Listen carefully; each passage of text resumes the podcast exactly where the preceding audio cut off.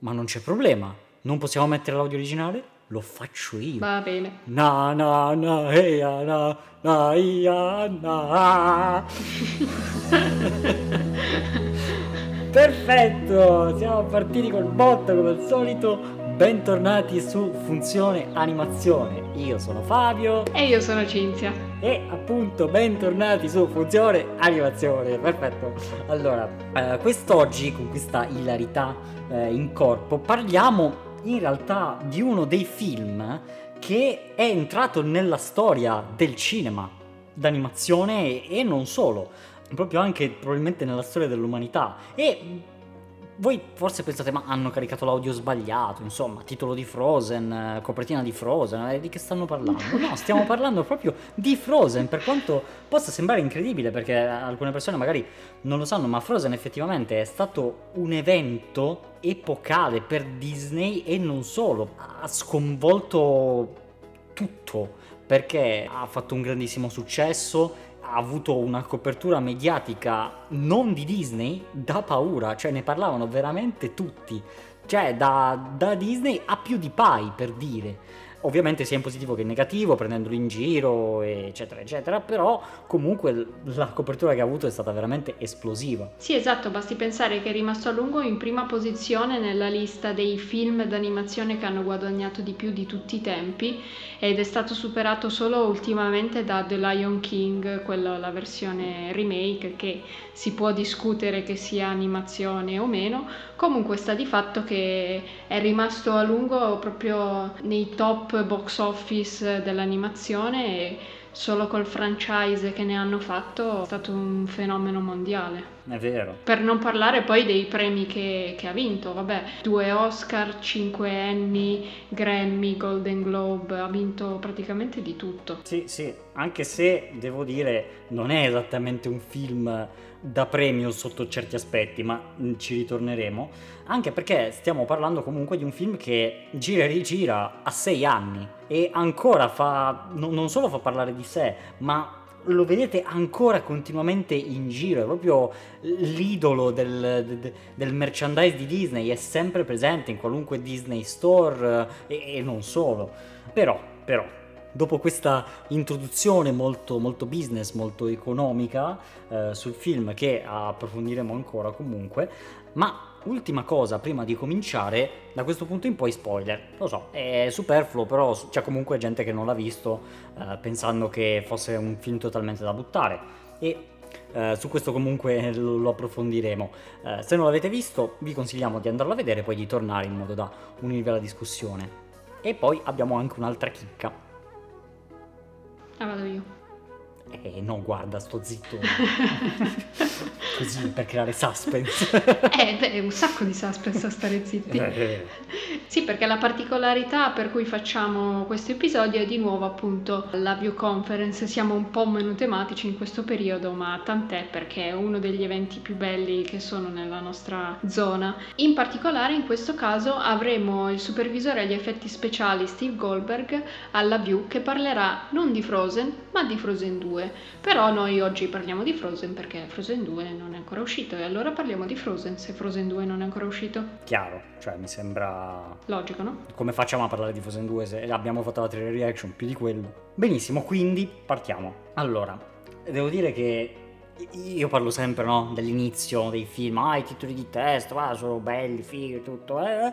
però in questo caso si supera veramente ogni limite, perché qui non si parla nemmeno di titoli di testa, si parla di loghi iniziali, cioè il film che eh, avevamo visto al cinema quando, quando era uscito, cioè a me ha fatto salire la pelle d'oca al logo della Disney, cioè era cominciato da trenta secondi e io già ero con gli occhi spalancati e soprattutto le orecchie aperte, perché la, la canzone, a me piacciono particolarmente i cori, piccola parentesi, che quindi eh, voi mettetemi un coro in qualunque musica, a me piace, state sicuri, però appunto comincia con questa incredibile musica corale eh, che arriva direttamente da, dalla Norvegia, dalla Scandinavia, che, che riempie la sala, e hai questa vista di questo fiocco di neve che fluttua e si va a, ad incastrare sul, sul titolo del film. Dopodiché ghiaccio, la prima cosa che vedi, per un film che si chiama Frozen, c'è da dire, è un collegamento abbastanza logico ma comunque d'impatto, con poi, devo dire, fra tutte le canzoni che ci sono, attualmente ancora la mia preferita dell'intero film, perché è estremamente ritmata, è estremamente eh, ben orchestrata, con il lavoro eh, che fanno questi tagliaghiaccio per tagliare il lago, il lago ghiacciato, e mh, non lo so, la trovo anche estremamente naturale, no? La, la critica che si muove spesso ai musical è che la gente si mette a cantare così, a caso, a caso.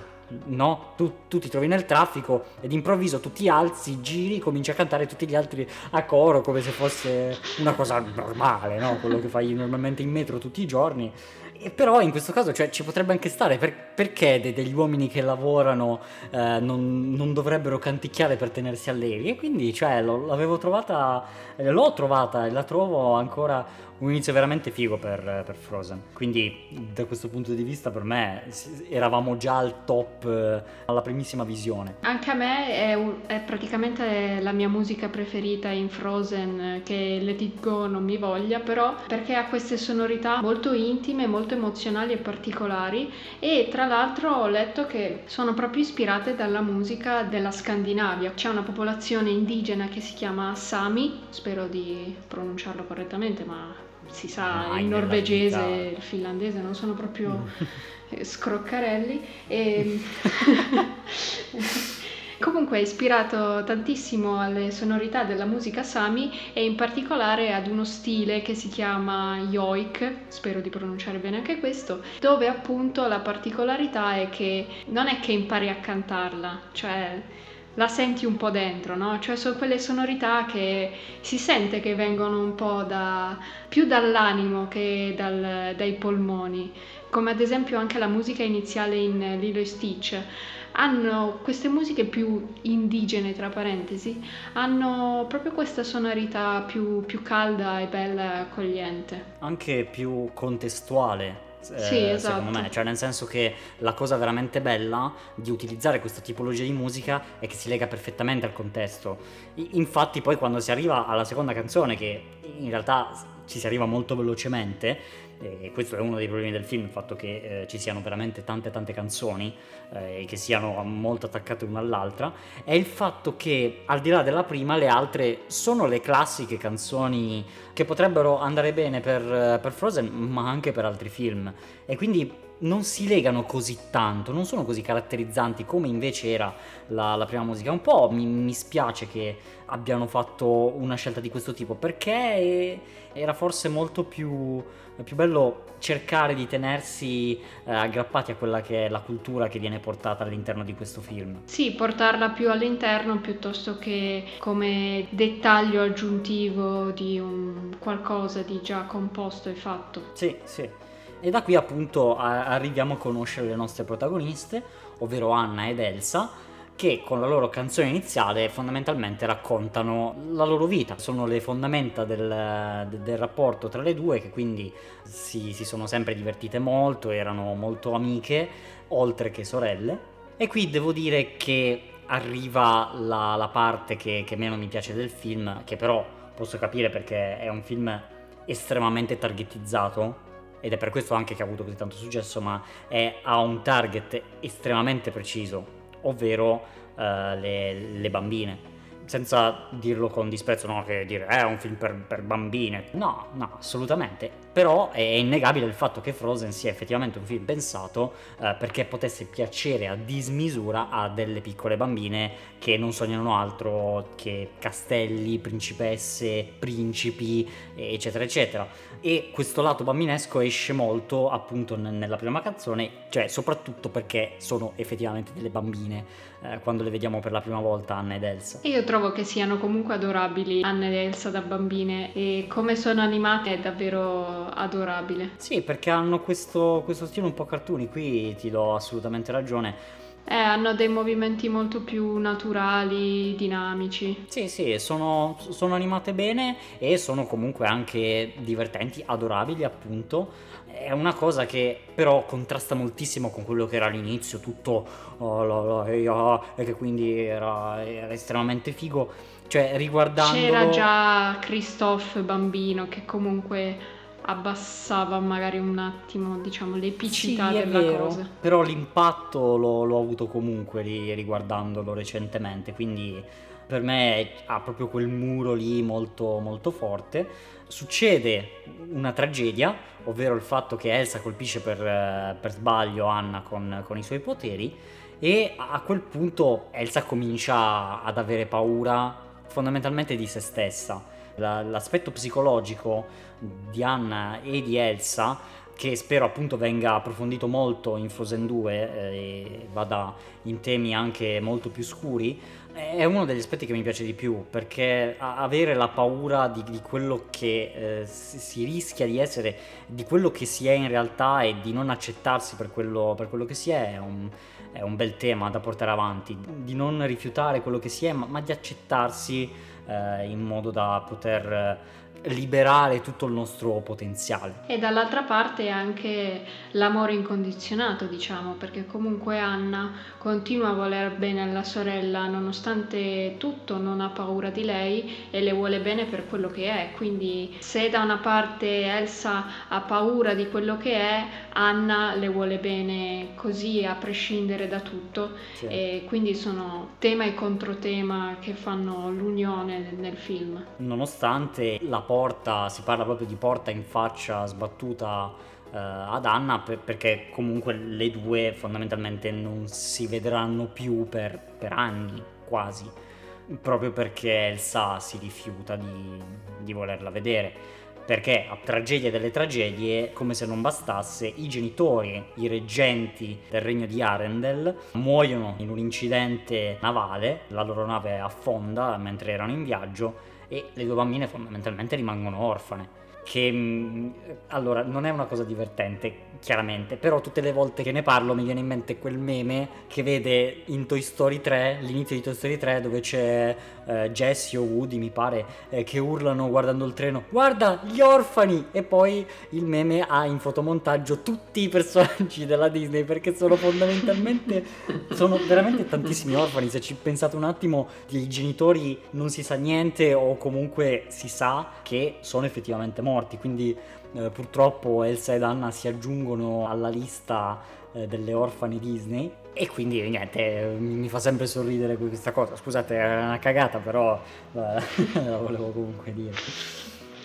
E questo evento tocca molto Elsa, e il fatto che non riesca a controllare i suoi poteri, semplicemente perché non riesce nemmeno troppo a controllare le sue emozioni, e le due cose sono legate, la porta quindi ad escludere completamente Anna, perché in questo periodo così buio e cupo lei proprio non riesce a controllare il potere che ha in sé. Sì, no, non riesce proprio a controllarsi, e non è intanto un non controllare le sue emozioni, ma è controllarle troppo, è proprio il, il reprimerle il reprimerle, esatto, il tenersele dentro, il non, il non lasciarle uscire, per, perché questo ovviamente fa, fa crescere questo vulcano che poi scioppa. E vuoi sapere quando è che scioppa? Citazione incredibile di Brignano. Allora, perché appunto le due ragazze crescono, e è il giorno dell'incoronazione, perché eh, Elsa è diventata maggiorenne, e qui parte la scena dell'apertura delle porte e dell'estate che, eh, che, che sta arrivando, e qui arriva la nota veramente dolente di questo film, che è purtroppo la parte tecnica. Una pa- cioè la parte tecnica in una parte di film. Sì, diciamo che la parte tecnica dell'estate nel film di Frozen, diciamolo chiaramente, è orribile, è veramente qualcosa di inguardabile. Allora, non è che sia stato fatto moltissimo prima di Frozen dal punto di vista del tre D eh, in casa Disney, quindi mm, eh, però era comunque il duemilatredici, e se pensiamo che eh, nello stesso periodo, un anno prima, la Pixar aveva fatto Brave, che ancora oggi comunque a livello di eh, natura eccetera raggiunge livelli impressionanti, come una delle acque più belle che, che ci siano, togliendo Piper. Fa, fa storcere veramente tanto il naso, cioè guardatelo, è veramente veramente piatto il castello e il villaggio, tutta l'ambientazione de- della scena in cui lei eh, canta perché vengono aperte le porte è veramente terribile, non solo dal punto di vista delle texture che sono piatte, plasticose, non hanno profondità, anche dal punto di vista della fotografia è veramente piattissima, non ci sono quasi ombre e lei tutto a quasi sulle texture, ma poi anche all'interno del villaggio, e questa però è un, è un fattore di modellazione e numero di elementi. Cioè c'è proprio una scena in cui si vede parte del villaggio con la camera che passa in mezzo al mercato di frutta. Lì si vede che uno, il villaggio è completamente vuoto, cioè c'è il pavimento piatto con le case a fianco e il, il banchetto della frutta ha una scatola che è ripetuta tantissime volte per fare massa. Cioè c'è veramente una mancanza di modelli spaventosa, cioè è veramente semplicissimo, di una semplicità assurda, e ovviamente non gli se ne fa una colpa, perché ovviamente il film è stato fatto così perché ci si è concentrati al novantacinque per cento del tempo sulla parte invernale, che da una parte ricopre molto più tempo all'interno del film, ma da, anche dall'altra parte è molto più importante, molto più centrale nella storia, molto più iconico. È un film che si chiama, chiama Frozen e vuoi fare la, la neve male? No, facciamo bene la neve, se l'acqua viene un po' così chi se ne frega. Però questo non, non lo scusa comunque, perché ci sono delle carenze tecniche veramente nella prima parte, come per esempio la gonna di lei, che è la roba più piatta che si sia mai vista, in, cioè ne, nemmeno i Robin sono una famiglia spaziale, cioè aveva de, delle texture così... così piatte. Vabbè, adesso è un po', è un po' esagerato, però mh, è per dire che veramente in quella gonna non ha uno shading, non ha, non ha una texture, è, è semplicemente colorata. Sì, io guardo sempre i piatti non renderizzati della scena in cui sì. stanno preparando la festa e dà, dà, dà sempre un po' fastidio quella lì quando la si guarda. Sì, sì. Eh, ma io più, più volte la, la riguardo quella prima scena e più, più noto robe brutte. Eh, l'acqua anche è una roba veramente terribile, sembra, sembra sciroppo.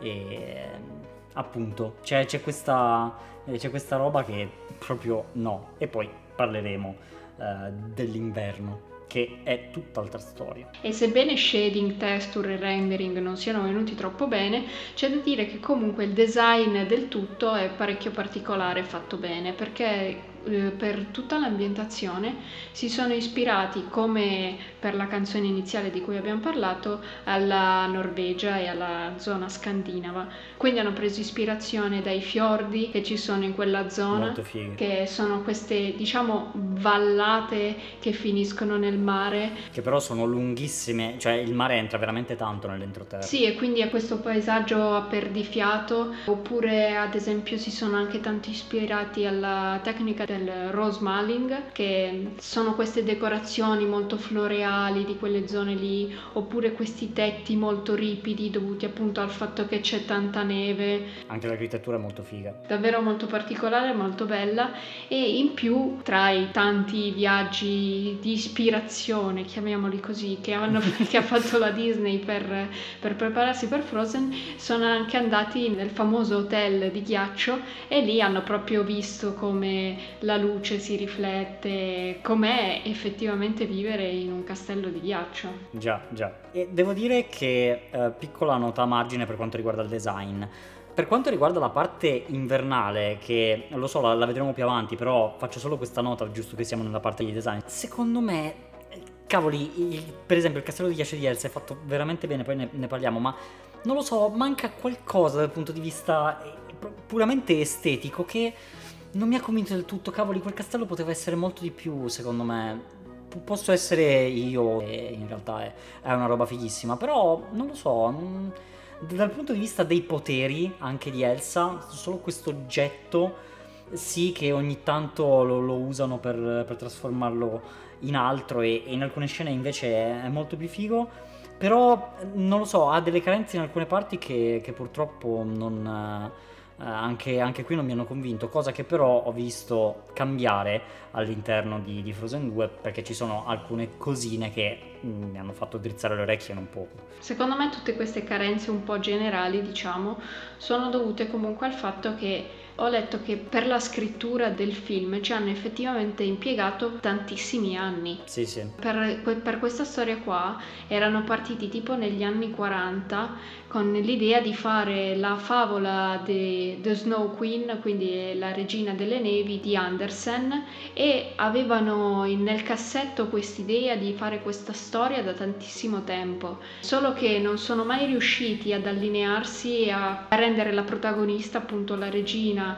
come un personaggio che la gente potesse amare al giorno d'oggi come era allora con la favola, e quindi si sono trascinati dietro questa voglia di fare questa storia perché comunque dava appunto la possibilità, con la neve, con l'ambientazione eccetera, di tirare fuori qualcosa di visivamente molto bello e, e che potesse affascinare tante persone. Però con la storia non l'hanno, ci hanno messo un sacco di tempo a inquadrarla e ci hanno poi riprovato nel duemilauno e infine ci si sono rimessi nel duemilaundici a riscriverla praticamente da zero e hanno cambiato la storia un sacco di volte e solo proprio agli sgoccioli hanno capito qual era veramente il punto di forza della storia di queste due sorelle. Sì, sì, no, è stata una produzione, una pre-produzione estremamente travagliata e fino ad adesso ci avete sentito parlare di neve, ghiaccio eccetera perché appunto eh, all'interno della storia Anna conosce questo Hans, questo principe Hans delle isole del sud.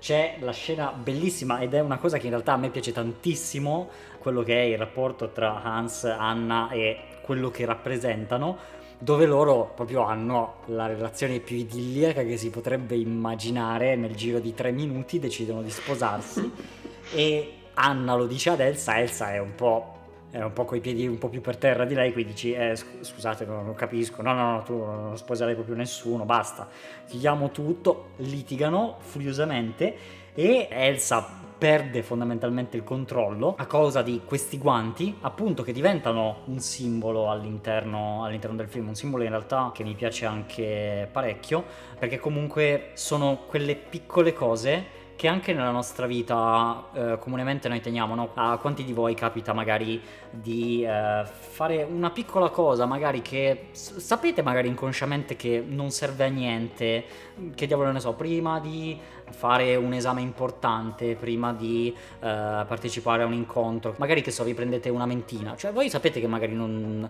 non vi cambia assolutamente niente, però lo fate, no? Sono quelle piccole cose che, che però se qualcuno vi toglie vi sentite meno sicuri, no? I guanti rappresentano un po' questo, rappresentano un'ancora di salvezza per Elsa che appena se li toglie, cavoli, cioè probabilmente quei guanti non servono a niente, assolutamente a niente, è solo un fattore psicologico di dire ok ho i guanti quindi se non tocco niente la, la mia magia sta, sta tranquilla.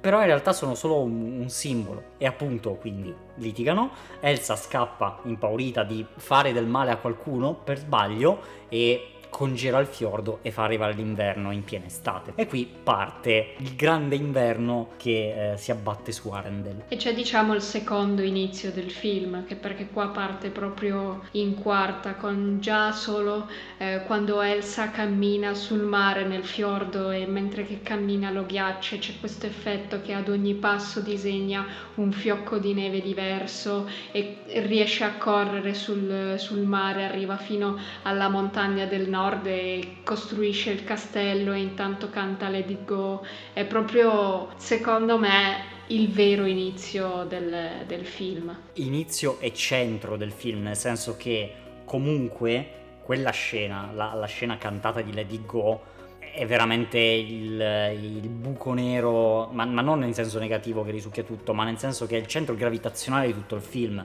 che per fare quella scena hanno impiegato veramente tutte le energie che avevano, perché lì c'è eh, la canzone migliore, cantata da Idina Menzel, che è stata usata per la promozione del film, e che, devo dire, prima che diventasse un meme, il cantare Let It Go eh, per, eh, per, per far ridere, io il giorno dopo che avevamo visto il film me la sono riascoltata tantissime volte, a me piace veramente un casino quella canzone. Adesso ovviamente è una roba talmente mainstream che giustamente, come tutte le cose che vedi troppo in giro, alla fine ti dà fastidio e dici basta, non ne posso più, toglietemela da davanti.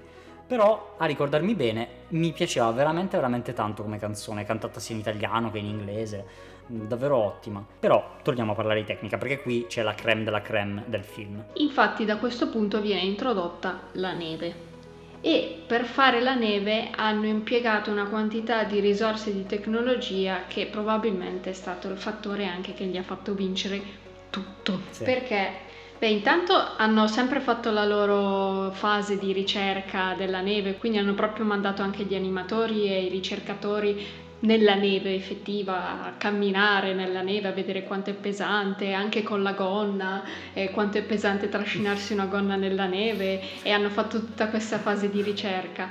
E poi sono partiti con lo studio della simulazione e hanno sviluppato un programma che si chiama Matterhorn, che tra l'altro, per chi non lo sapesse, è il nome tedesco per il Cervino, che è un'alta montagna della Val d'Aosta, ma da dove noi modestamente veniamo. Esatto, e, e quindi il Matterhorn. E hanno sviluppato questo programma appunto per simulare la neve, con una tecnica che viene chiamata il Material Point Method, quindi il metodo del punto materiale. Ora, senza farla troppo tecnica, perché poi qua le persone mi dicono ah basta, smettila, chi se ne frega. Ma sta parlando l'ingegnere in questo momento, capitale. Comunque sostanzialmente si tratta di il metodo del punto materiale, che è un po' un ibrido tra un metodo che considera le singole particelle e un metodo che considera invece una griglia. Eh, considerare la neve come un insieme di particelle, e fin qui ci siamo, no? Ogni fiocco è una palletta. Ogni particella avrà le sue condizioni di massa, eh, velocità, gravità, le sue forze applicate, no? Può essere una tecnica usata ad esempio, non so, nel caso della simulazione della sabbia, per dire. Poi lì va bene perché ogni granello di sabbia è un palletto a sé e avrà delle interazioni con gli altri granelli di sabbia, e si calcola così la simulazione della sabbia nel complesso. Però la neve è un solido un po' particolare, perché è sì formato dai singoli fiocchi di neve, però si comporta anche come un complesso, no? Un sistema a griglia, dove invece viene considerato un solido, prendiamo tipo un cubo che viene diviso in cubetti più piccoli e calcolate le forze all'interno di, di questo cubo grosso, no? Perché ha una certa viscosità e una certa plasticità. Sì, può essere compresso, può essere più soffice, meno soffice, insomma, ha tanti stati la neve, non è, non è un solido fisso. Esatto, però ad esempio si spacca come, non so, come un castello di sabbia, no? Già. Quindi è un po' un ibrido, e quindi hanno, appunto hanno fatto questo programma che è un po' un ibrido tra le due tecniche di simulazione, e che considera sia le particelle e quindi diversi parametri che spiegano come la, la neve debba comportarsi, e poi hanno messo tutto nell'ambiente con ad esempio il vento, la gravità e le solite forze esterne, e tutto insieme hanno fatto la simulazione. E per, per la neve hanno considerato diversi parametri interessanti, tipo appunto, come dicevo prima, la viscosità, poi la chunkiness, che sarebbe la sarebbe quanto si può rompere fondamentalmente, perché chunk sarebbe sarebbe pezzo, però pezzo rotto, e quindi quanto si può rompere, quanto è friabile, però non friabile. Comunque frana, non è che fria. Sì, vabbè. E poi la plasticità, appunto quanto eh, è malleabile in sé la neve, quanto si compatta eccetera, e la durezza, anche perché dipende tanto se la neve è bagnata, è secca eccetera, no? Quindi eh, si vedono proprio in internet, poi magari linko sotto un paio di cose per chi vuole approfondire l'argomento. Comunque proprio queste simulazioni di tutti i tipi di neve possibili, immaginabili, neve che viene tirata contro i muri, neve che viene tirata contro neve, neve che rotola giù dalla collina e quindi si attacca altra neve, eh, appunto un sacco di simulazioni hanno fatto, e sono arrivati a questo programma Matterhorn, con cui hanno fatto diversi shot, e si vede proprio la differenza di dove l'hanno usato e dove no.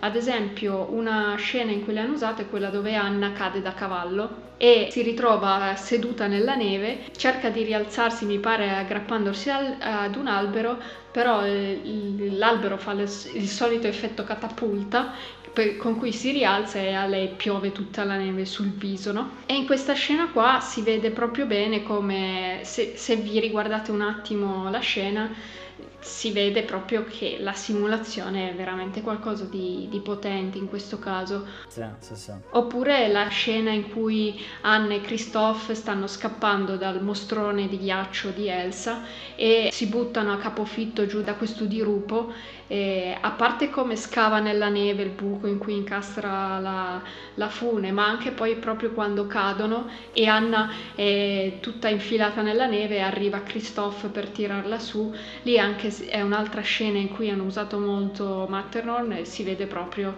nella, nella qualità della, della neve. Sì, già. Ma eh, non è l'unico programma che hanno usato per fare le simulazioni o comunque per aiutarsi nell'animazione. Infatti un altro programma che hanno usato, che ho trovato il nome, è Snow Butcher, che è il programma che hanno usato per fare più le interazioni di quando i personaggi camminano nella neve. E devo dire che l'effetto in certi casi non mi piace proprio tantissimissimo, perché si vede un po' che la stanno strascinando più che... più che pestando, però dove hanno effettivamente usato simulazione potente è qualcosa di notevole. Sì, beh, non c'è molto da meravigliarsi che poi la parte d'estate faccia un po' schifo, perché di fatto con tutte queste attenzioni sulla neve ovviamente il film ne, ne risente nelle parti in cui non c'è. Uh, però ti volevo chiedere una cosa, ci sono le, le parti in cui uh, i personaggi sono rivestiti anche di neve, no? Perché sono stati nella bufera, perché ci sono caduti dentro completamente. Però lì ho notato proprio come se fosse uno switch, nel senso che non vedi mai una via di mezzo, cioè o, sono, o hanno i vestiti completamente puliti o hanno i vestiti completamente coperti di neve. Quindi secondo me lì in quel caso è proprio uno switch, cioè sono proprio due modelli di vestiti diversi, uno con la neve e uno senza neve. Secondo me sì, soprattutto su Kristoff si nota tanto. Sì, anche perché nella scena in cui entra nella baita e si scrolla, in realtà non si sta togliendo assolutamente niente dal... Sì, sì, dosso. Secondo me lì non, non l'hanno più di tanto simulata, hanno proprio fatto quell'effetto lì con texture e altre tecniche. Sì, che per carità, il risultato è veramente figo, sembra veramente che i vestiti abbiano proprio quella neve eh, molto fina addosso, quindi è molto figo. Oltre al fatto che eh, mentre che nevica ovviamente si possono vedere, cioè ovviamente si possono vedere i, uh, i fiocchi di neve proprio uh, renderizzati a schermo. Sì, perché tra le altre cose si sono anche inventati un generatore di fiocchi di neve che era in grado di sì, che era in grado di generare non so più quante mila forme di proprio fiocchi di neve, perché si sa che non ce n'è uno uguale all'altro e loro hanno voluto generarne il più possibile. Tanto, paga la mille. Però un altro aspetto da mettere in luce è che non hanno fatto tutto puramente con la simulazione, ma hanno anche comunque lasciato spazio ad un look un po' più art directed, cioè più dettato dal, dal visual e dalla direzione che l'art direction voleva dare. E quindi si vede proprio dove ci sono queste scene che nascono un po' più da due D, come ad esempio Elsa quando appunto nella canzone Let It Go fa le forme con le mani dei fiocchetti sì. di neve, oppure delle varie raffiche di, di neve, e sono forme che sono nate da dei puff due D disegnati appunto da, dagli animatori, a cui poi hanno aggiunto solo in seguito la simulazione. Quindi sono partiti più dal visual, hanno magari estruso in tre D, applicato i vari effetti di rendering eccetera, e poi però hanno messo in campo la simulazione quando ad esempio questi fiocchetti vengono portati via dal vento e si dissolvono nel, in particelle più piccole. Già, e dopo aver creato la scalinata di ghiaccio, Elsa crea il castello di ghiaccio, che per quanto magari esteticamente all'esterno è semplicemente un, es- un grosso esagono, ed è questo che principalmente non mi piace, che non, è, non ha la giusta complessità, secondo me doveva, poteva essere molto più elaborato, un po' com'è effettivamente il castello di Arendelle, no? Che rimane comunque abbastanza semplice, ma la sua semplicità è, è, molto, è molto carino. Però al di là di questo, il castello di, di ghiaccio all'interno è qualcosa di incredibile. Lì c'è una cura per la fotografia, per la luce che passa, filtra attraverso il ghiaccio, con dei colori e degli effetti che sono secondo me straordinari, e la scena in cui si genera il candelabro centrale è qualcosa di veramente fantastico, soprattutto anche per le forme che, che si creano tutte a fiocco di neve. Veramente veramente un'imitazione molto bella e, e che non si ferma lì comunque, perché ha vari stati e cambia a seconda dell'umore stesso di Elsa. Una cosa molto bella, perché comunque il castello l'ha creato lei, quindi è anche bello che cambi assieme a lei, quindi eh, diventa sempre, andando avanti diventa sempre più cupo, più tetro, si continua ad aggiungere ghiaccio, si continuano ad aggiungere decorazioni ma sempre più affilate, sempre più pericolose. Que- questa cosa mi piace veramente tantissimo. Um, il ghiaccio è la mia parte preferita di Frozen, è veramente veramente bellissimo da, da vedere. Appunto, l'unica roba che mi fa dire eh,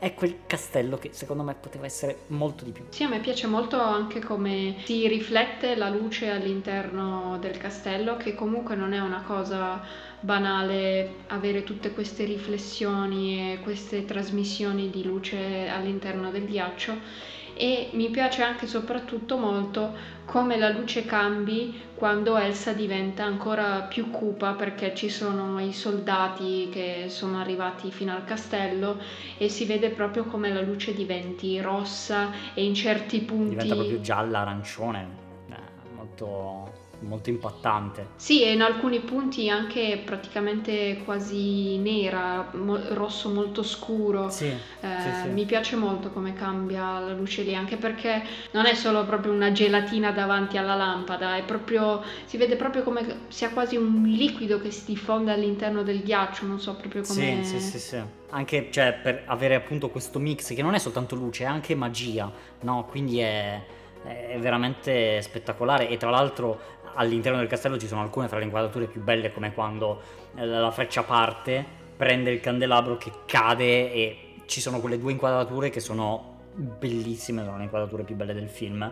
Quindi ghiaccio e neve promossi al cento per cento, è un grande grande motivo per guardare questo film, se non vi piacciono le canzoni, perché appunto ci sono veramente tante tante canzoni, eh, però appunto eh, lì si va più a gusti, perché c'è a chi piace, c'è a chi eh, dà anche fastidio volendo, però appunto è, è così.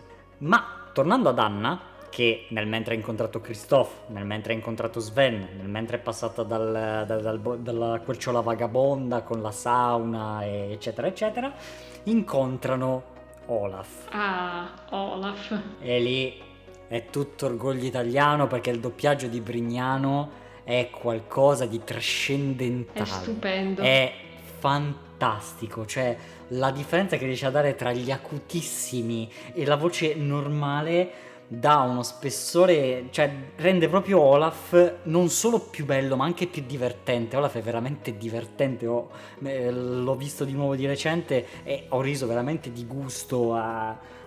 è davvero davvero fantastico. Anche le battute sono, sono molto carine, eh, niente di eh, incredibilmente innovativo appunto, però sono, sono, sono comunque simpatiche. E Olaf è veramente veramente fantastico, anche perché potrebbe essere fuori luogo, cioè ris- rischiava no, di essere fuori luogo, come lo sono tante spalle comiche all'interno di, eh, di alcuni film. Basti pensare appunto a quando abbiamo parlato di Dragon Trainer tre, che lì non ci sono, non c'è una spalla comica, ce ne sono tipo sei, e, e lì sono sempre fuori contesto, anche perché ce ne sono veramente troppe.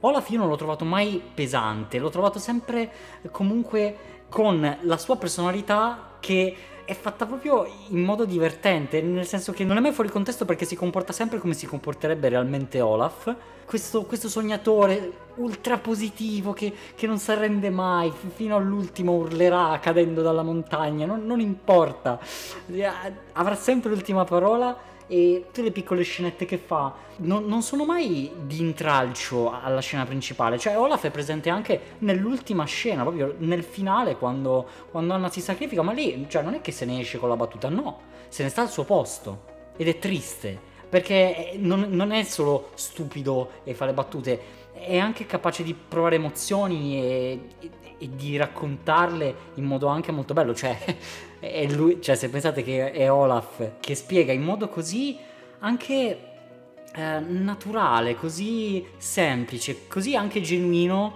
eh, che cos'è l'amore ad Anna, no? È, è una cosa, è un personaggio che trovo fantastico, per quanto possa eh, essere anche stupido, però guardatelo, cercate di guardarlo con occhio diverso, non solo come la spalletta comica, perché a me piace veramente veramente tanto come personaggio Olaf, e che io spero vivamente che in Frozen due invece non l'abbiano sfruttato solo perché vende bambolotti e quindi devono farlo vedere il più possibile, eh? Mi raccomando, mi raccomando, eh? Per favore Olaf, tenetelo, cioè, tenetelo tranquillamente, tenetelo con lo stesso spirito soprattutto, ma non abusatene perché solo fa ridere e quindi va bene così, eh, mi raccomando, eh, sto guardando voi Disney, eh.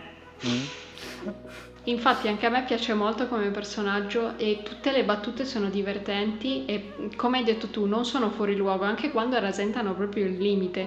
Voglio dire, quando Anna e Kristoff sono appena caduti dalla rupe e Kristoff dice "ho la testa dura" e la camera inquadra Olaf e Olaf dice "io non ce l'ho il cranio", cioè lì eh, dici quasi oh, ok, grazie per l'informazione, però in realtà è molto divertente. Sì, anche perché non te lo aspetti, cioè, eh, però non è questa scena dal grande pathos, no? Quindi ci sta, è bello perché spezza, perché è, è, è usata nel modo giusto con il tempismo comico giusto, è top. Sì, è molto, è molto inaspettato e per quanto inaspettato in realtà arriva sempre al momento giusto. E poi un'altra cosa che mi piace molto della sua comicità è come hanno usato il modello, perché cioè è fantastico, sì, che cioè, vero, piglia, tantissimo, si stacca la testa, la alza e dice "hai esitato", oppure che non so, gli dice di passargli le chiappe o perde un braccio o... o che quando viene lanciato si divide in pezzi mentre che vola, cioè sono tutte queste cose proprio che, che lo rendono un personaggio veramente veramente costruito bene. E tra l'altro che per creare un modello che consenta una tale malleabilità di animazione è qualcosa anche lì a livello di rigging davvero notevole di nuovo, sì, come tecnologia, perché Olaf può veramente fare di tutto con il suo modello. Per esempio fare il giocoliere con le braccia piantate nella neve con il resto degli altri tre parti del corpo, quindi voglio dire è... può essere veramente anche creativa come animazione. E dato che stiamo parlando di personaggi, io parlerei anche un po' di Kristoff, perché Kristoff è l'oggettivo, no? Che si contrappone ad Anna, che è invece la sognatrice, andrà tutto bene, eccetera eccetera, no? Lui dice sempre "ma sei sicuro che Elsa ti, ti ascolterà, ma tu sei sicura di poter scalare quella montagna?" E ovviamente il loro contrasto dà luogo anche ad alcune gag, però io lo trovo, oltre che più oggettivo, anche più vero, cioè alla fine è un personaggio un po' anche come Flynn Rider all'interno di Rapunzel, no? Sono, sono quei personaggi che all'interno del principesco mondo di Disney sono, sono un, un po' più reali, no? Sono più con i piedi per terra, hanno ambizioni terrene, so, sono, sono più reali. E quindi mi piace questo aspetto e mi piace anche eh, Sven, che è un animale ma non parla, però Kristoff parla per lui e, e quindi c'è, c'è anche questo, questo micro rapporto tra i due che è bellissimo, come si evolve proprio alla fine quando Sven tenta di rimandarlo indietro da Anna e Kristoff apposta fa il cocciuto e non parla come lui e, e dice "non ti capisco quando parli così", ed è, è fantastico davvero. Sì, perché comunque non essendo una principessa cresciuta nel castello, ovviamente ha avuto a che fare con anche la vita più vera, più autentica e più difficoltosa, e quindi di conseguenza ci sta che sia più vero e meno trallallero. Sì. Come anche mi piace molto il collegamento stesso che lui ha all'interno della storia, cioè chi meglio di un venditore di ghiaccio sta bene in questo contesto, cioè già solo che guarda il castello e dice "questo è un castello fatto di ghiaccio, il ghiaccio è la mia vita", cioè perfetto, perfetto. Ed fantastico. È anche molto bello il contrasto che ha invece con Hans, che sarebbe la fiamma di Anna che poi si spegne brutalmente, anche in un modo molto molto bello. E non solo, cioè io trovo Hans geniale, cioè può non sembrare, ma da, dal mio punto di vista lo, lo, lo vedo veramente come Disney che prende la classica favola, la, le torce il collo e poi tac, glielo spezza, no? Perché proprio Hans è, è impossibile, secondo me, cioè è un colpo di scena che non è prevedibile, almeno dal mio punto di vista, di lui che, che volta così le spalle ad Anna in, in quella scena, cioè lì non, non me lo sarei mai aspettato, eh, almeno io, poi magari eh, era palese per altri, però almeno io penso che sia stato pensato proprio per essere il classico principe delle favole, no? Quindi coraggioso, leale, che rischierebbe la vita pur di andare a salvare Anna, che non vuole fare assolutamente male ad Elsa, che mette anche davanti il regno di Arendelle piuttosto che il suo. È, è davvero il paradigma del principe perfetto, no? E poi si ribalta come una frittata, ma in una frazione di secondo, veramente in pochissimo tempo. Wow! Cioè io, io l'ho visto proprio come la voglia dei produttori, dei registi di dire: ma sentite, ma perché non...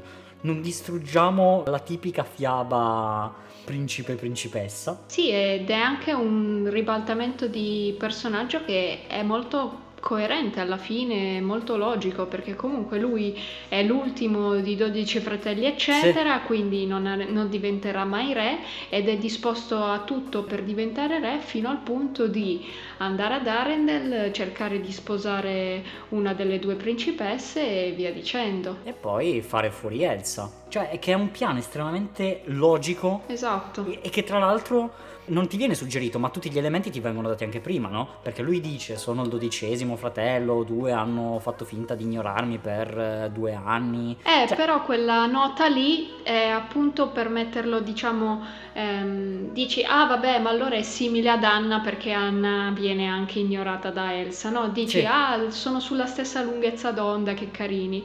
In realtà è anche appunto uno dei motivi che poi scatena lo sconvolgimento dopo, e quindi è proprio scritta bene sta cosa, perché appunto il collegamento che ha con il fatto che è simile ad Anna non ti farebbe mai dire: ok, è il dodicesimo, quindi non diventerà mai re, quindi è lì per un altro motivo che non sia passarsi una bella serata. Quindi Hans anche promosso. E siamo più o meno vicini alla fine, però vorrei tornare solo un attimo indietro per dire un'altra scena che mi è piaciuta molto, che è quella dell'attacco ad Elsa, di come lei si difende e rischia lì di diventare il mostro che tutti temono, quindi non lo fa, però è bello come anche cerca di, di non fare del male, però poi viene quasi costretta perché sennò morirebbe lei, e insomma è, è una scena bella, poi appunto orchestrata magistralmente come inquadrature e anche come coreografia, quindi veramente veramente ottima. E arriviamo appunto al finale, dove si sente veramente il freddo, cioè mentre per tutto il film senti un freddo che comunque è abbastanza caldo, no? Ti senti, ti senti tranquillo, cavoli, il freddo alla fine è veramente... cioè lo, lo senti quasi, è molto bella la sensazione che ti dà il vedere un ghiaccio così nero, una fotografia così desaturata, una fotografia così chiara, eh, soprattutto nella scena del, del mare ghiacciato. Anche lì un'altra scena che dal punto di vista delle inquadrature, eh, che passano in mezzo alla neve, eh, con quel movimento di macchina che non saprei mai come chiamare, ma è una carrellata all'ingiù che parte da Anna, sale, attraversa tutto il mare e arriva a Kristoff che sta correndo, cioè già con l'inquadratura è molto interessante. E una piccola chicca che avevo letto una volta è il fatto che la cella in cui è chiusa Elsa è strano, no? Che abbia delle manette fatte per rinchiudere le mani, e eh, la teoria che avevo letto era che quella cella in realtà, che non è che l'hanno costruita lì sul momento, era stata fatta fin dall'inizio dai genitori di Elsa, nel caso che lei veramente avesse perso completamente il controllo dei propri poteri, e che aggiunge, no, un po' di, di quel realismo al, al film, il pensare che i genitori comunque, ok, è nostra figlia, però cavoli, potremmo veramente finire male, speriamo di non usarla, ma in ogni caso teniamoci una misura di sicurezza. Sì, perché loro sono comunque i primi ad avere una paura abbastanza forte di quelli che sono i poteri di Elsa, sia per proteggere Anna, ma anche con una visione probabilmente più ampia. E tra l'altro le manette, chiamiamole così, nella cella riprendono anche un po' il motivo del guanto. Quando prima i guanti servivano a proteggerle, a darle conforto, qui servono ad imprigionare un potere che lei ormai, diciamo, ha imparato abbastanza a controllare, nel senso, essendosene andata da sola nella, nella montagna e avendo usato appieno come ha sempre voluto i suoi poteri, si è un po' liberata da questo limite e adesso gli viene invece di nuovo imposto. Sì, sì. E arriva proprio la scena finale dove Anna si sacrifica per, per salvare Elsa. E l'unica cosa che veramente, cavoli, mi fa dire, perché è stata abusata ed è una roba veramente fiabocentrica, è che è molto bello anche il messaggio che l'amore scioglierà. Però secondo me c'erano mille modi diversi di dirlo, piuttosto che Elsa che urla al vento l'amore, perché fa veramente veramente fiaba. E scusate, cioè non, non so se, sono, se è un problema mio o cosa, però a me personalmente eh, mi, mi salgono un po' gli occhi al cielo quando, sen- quando sento queste cose così tanto, beh, ma non, non vorrei dire smielate, ma eh, sì, eh, così smielate. E peccato, perché forse avrebbero potuto dare ancora più profondità a quella scena e renderla veramente memorabile. Beh, io la trovo una scena molto bella, e anche proprio il tema attorno al quale gira il film, che comunque un gesto così da, d'affetto, d'amore incondizionato riesce a sciogliere un cuore ghiacciato, è il fatto che Anna abbia proprio il cuore ghiacciato. Cioè la trovo molto bella come scelta, il fatto che non sia solo una metafora, ma sia stata anche poi portata effettivamente come un fatto esistente nella storia. No, no, ma appunto dal punto di vista concettuale eh, è molto bello e fila tutto perfettamente, però proprio la modalità in cui, banalmente dal punto di vista dei dialoghi, credo che si poteva dire in modo meno urlato, ecco, più sussurrato, ma, ma non che sia da, da sussurrare o da urlare, ma che non sia così banale. Io lo trovo, lo, ecco, lo trovo, lo trovo banale. È Elsa che alza le mani al cielo e dice è l'amore che cambierà tutto. Eh, insomma, bello, concettualmente bello, secondo me non è stato fatto bene. Eh, tutto lì. E quindi questo era Frozen, un film che potreste anche non aver mai visto, perché ne hanno parlato tutti e si vedeva dappertutto, e posso anche capirlo, giustamente, quando si sente parlare troppo di una cosa o ci si è veramente addentro e quindi più se ne parla e più tu ti, ti infervori, eh, oppure comincia a dare anche seriamente sui nervi, e a furia di vedere zaini e, e, e giacche e, e poster e adesivi, tutto a tema Frozen, diciamo che ti allontana anche molto da quello che poi alla fine è un film, no? Perché diventa una cosa estremamente commerciale, che la rende molto banale da una parte e te lo distrugge anche proprio concettualmente da, dall'altra, perché vedi fondamentalmente sempre la stessa immagine di perfezione di Elsa ed Anna messa in posa, che sono schiaffate su qualunque prodotto che vi possa venire in mente, e quindi, cioè, alla fine vedendolo dappertutto dici vabbè, alla fine non era questo gran film, però riguardandolo, a mio parere, rimane, rimane un bel film. Lo era la prima volta che l'abbiamo visto e lo, lo è ancora oggi. È solo che, per esempio, in questo periodo sta uscendo Joker, tutti quelli che conosco mi stanno dicendo ma l'hai visto Joker? Ma tu l'hai visto Joker? Ma, eh, eh, guarda che non è esattamente solo il film di supereroi, eh, è un po' più così, un po' più così. Sentire sempre le stesse cose, tutti che fanno gli stessi commenti, a me, a me ha cominciato a stare sulle balle ancora prima di, di aver visto un trailer. Cioè, voglio dire, sì, sarà interessante sicuramente andarlo a vedere, però basta. E, e, ed è la stessa cosa, è la stessa cosa che purtroppo è toccata a Frozen, cioè purtroppo adesso per la Disney non proprio, purtroppo, altro che purtroppo, perché infatti ta ta ta tarara, l'angolo dei numeri, perfetto, benvenuti nell'angolo dei numeri, dove parliamo un po' di soldi. Qui parliamo di soldi perché appunto Frozen nel duemilatredici ha fatto, con un budget di centocinquanta milioni di dollari, un botteghino, un incasso di un miliardo e duecentosettanta milioni di dollari, ok?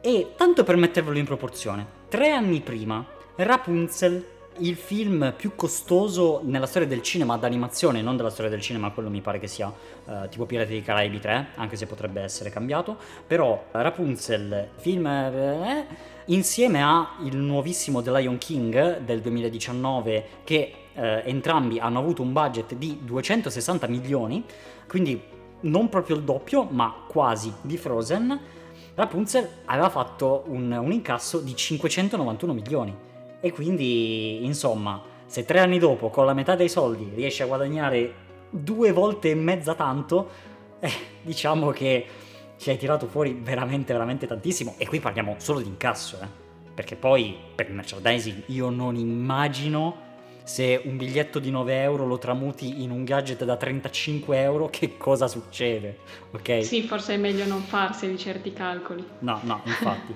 E appunto, già che parliamo di numeri, c'è stata questa modifica, perché Frozen fino, fino a poco tempo fa era il film con il maggior incasso nella storia del cinema d'animazione, che è stato superato da un buon quattrocento e qualcosa milioni eh, da appunto il Re Leone del duemiladiciannove, che a sto punto, oh, e lo bisognerà vedere, no? Lo vedremo. Non è più al cinema, però eh, lo recupereremo più in là, appena uscirà il Blu-ray. Sì, anche se un po' mi duole il cuore a guardare un leoncino in computer sì. grafica. Vabbè. Vabbè, io ci vado per, per sentire le musiche rifatte anni dopo, con, una, con un'orchestra ancora più grande di quella usata per l'originale eh, Re Leone, anche perché le musiche sono ovviamente di nuovo fatte da Hans Zimmer, anche perché cioè non è che gliele puoi rubare così, devi chiamarle lui per forza. Eh. E senza parlare solo di soldi, parliamo anche un po' di, di numeri, di tecnologia, diciamo, perché comunque le persone che hanno lavorato a Frozen, forse anche vista la schedule un po' ridotta, perché alla fine hanno fatto tutto in fretta e furia in un anno più o meno, erano veramente tante persone che ci hanno lavorato su. Ad esempio eh, ho letto che erano ben settanta lighters, quindi settanta persone che hanno lavorato alle luci in Frozen. Solo alle luci, porca mia. E qualcosa come settanta animatori divisi in, in gruppi. Tra l'altro una tecnica un po' nuova di organizzazione del lavoro, in cui erano divisi in team e ogni team aveva un leader e ogni team era associato ad un character molto specifico, quindi c'era il team di Olaf, il team di Anna, eccetera. Un po' come era fatto una volta per i personaggi in due D, perché ogni personaggio aveva il suo team di animazione che ne studiava tutti i movimenti. E un altro fatto è che per eh, i frame del, in cui Elsa costruisce il palazzo di ghiaccio, eh, quei frame lì hanno richiesto ben trenta ore per essere rend- renderizzati ognuno, eh, con tipo quattromila computer che, che renderizzavano un frame eh, per volta. E oltretutto anche un altro fatto interessante è che i capelli di Elsa, che non ne abbiamo parlato ma se li guardate sono veramente fatti bene, e hanno utilizzato un programma per, eh, per scolpirli e poi per utilizzare dei volumi procedurali, e comunque contenevano qualcosa come quattrocentoventimila fili, diciamo, mentre il numero in media che si utilizza per, per un umano sono centomila, quindi... quindi quattro volte tanto. Quindi... ecco appunto Frozen, un episodio che secondo me è venuto abbastanza lunghetto, però perché appunto è un film più interessante di quello che può sembrare e che soprattutto ci si può ricordare, perché appunto io prima di riguardarlo per, per fare questo episodio eh, non è che ne avessi così tanta voglia, mi dicevo ma mh, vabbè riguardiamocelo tanto per, me lo ricordavo già abbastanza bene, però ho detto beh riguardiamocelo per, per, fare, per fare il podcast, e alla fine mi è, mi è piaciuto riguardarlo, quindi è, trovo che sia semplicemente un fatto di noia di vederlo dovunque. E però c'è una cosa che anche in Frozen due hanno sbagliato, ma i denti, questi denti di, eh, scusate però eh, io devo dirlo, i denti di Elsa e mi, mi, mi, non mi piacciono, sono brutti, sono fatti male per, per me, ecco, l'ho detto, va bene. Che problemi ho, che disagi. Che disagi, va bene. Per concludere, a me è un film che piace molto, davvero molto. Taglierei forse in montaggio la parte, diciamo, tra dieci minuti e mezz'ora, quella parte lì la, la tagliuzzerei un pochetto, ma il resto è veramente qualcosa di bello, spettacolare, coinvolgente, divertente, eh, davvero il fenomeno che poi si è meritato di essere. Sì, concordo. Benissimo, direi che abbiamo parlato anche, anche troppo forse, ma ci piace così, uh, di, di questo Frozen. Tu che dici? Eh, abbiamo sì, detto... sì, tutto, tutto, tutto... Siamo, siamo alla fine, tutto, sì, tutto... sì, sì. Perfetto. Bene, benissimo. Noi vi ringraziamo moltissimo per aver visto questo episodio, vi invitiamo a dirci la vostra nei commenti su YouTube o su Twitter, vi è piaciuto, non vi è piaciuto, parliamone nei commenti e noi ci rivedremo in un prossimo episodio su Funzione Animazione. Ciao a tutti! Ciao!